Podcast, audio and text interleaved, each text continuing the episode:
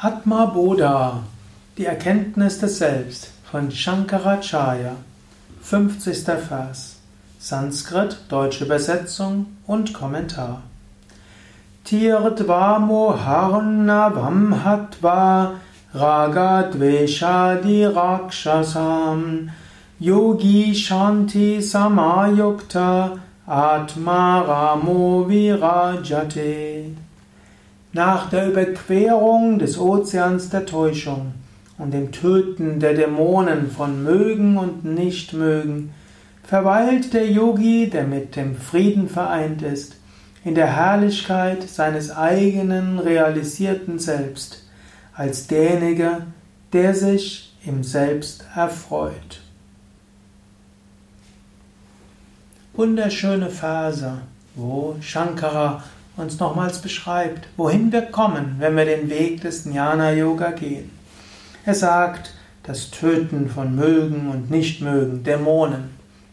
Ich mag eigentlich diese etwas kriegerische Sprache nicht, aber es gibt nun mal die alten indischen Schriften, wo oft von Rakshasas und Asuras die Rede ist und wie dort ja, Rama und Krishna gegen sie gekämpft haben und die Devas gegen sie kämpfen und so weiter. Und hier sagt er, die Rakshasas sind eigentlich mögen und nicht mögen. Die gilt es zu überwinden. Ich persönlich gehe, gehe auch lieber anders damit um, als zu sagen, ich will jetzt mein Mögen und Nicht-Mögen töten. Ist jetzt nicht notwendig. Mögen und Nicht-Mögen hat auf einer relativen Ebene auch seine Gründe. Hm, du kannst sagen, ja, meine Psyche mag das, meine Psyche mag das nicht. Ist verständlich. Psyche mag das mögen und nicht mögen. Du bist jetzt kein Sklave deshalb. Du kannst auch umgehen und sagen, okay, das mag ich, das mag ich nicht.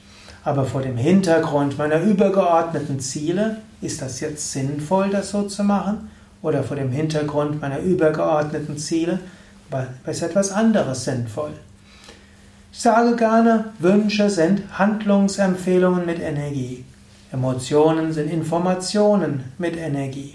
Stimmungen sind irgendwo Resultate von dem, was du gedacht hast, Resultate von dem, was du getan hast. Stimmungen sind eine Mischung von Prana, Emotionen, Gedanken. All das hat alles irgendwo seinen Sinn. Du kannst es wertschätzen, du musst dich aber nicht davon beeinflussen lassen, insbesondere kannst du dich davon lösen. Mögen und nicht mögen ist tatsächlich veränderbar. Angenommen, du gehst irgendwo durch die Straße und plötzlich siehst du dort eine Pommesbude und bekommst den großen Wunsch, Pommes, will Pommes. Hm? Kannst du sagen, ja, es ist ganz verständlich, dass ich dort Wunsch nach Pommes frites habe ist ein Kohlehydrat-Fettgemisch, das irgendwo weich ist, ist verständlich. Evolutionsbiologisch ist Pommes frites etwas, was äh, irgendwo uralte Instinkte anspricht. Außerdem als Kind wurde ich damit belohnt. Ganz verständlich, dass ich das will. Und vor dem Hintergrund, dass ich gesund leben will, dass ich äh, ein freudevolles Gemüt haben will, ist es jetzt klüger, wenn ich einfach weitergehe. Wenn du dann weitergehst, erfährst du vielleicht, ah, will haben, ein kleines Gefühl der Frustration. Kannst du auch sagen, ja, ist verständlich, dass dein Gefühl der Frustration ist. Denn früher habe ich öfters Spaß gehabt am Pommes. Aber das Gefühl der Frustration wird auch vorbeigehen. Und dann kannst du sogar sagen, Satchitananda Svarupoham, meine wahre Natur, sein Wissen, Glückseligkeit. Dehne dann deine Bewusstheit aus. Fühle dich als weit. Spüre dich als Ananda, als Freude. In dem Moment, wo du dich weit fühlst, als Freude, als groß, als unendlich, in dem Moment ist Frieden da. In diesem Sinne, überwinde die Gebundenheit an Mögen und Nichtmögen. Wenn du das tust, dann verweilst du im Frieden. Du verweilst in der Herrlichkeit deines eigenen Selbst. Du wirst zum Atmaram, wie er hier sagt, zu jemandem, der im Selbst sich erfreut. Du brauchst nichts anderes als dein eigenes Selbst.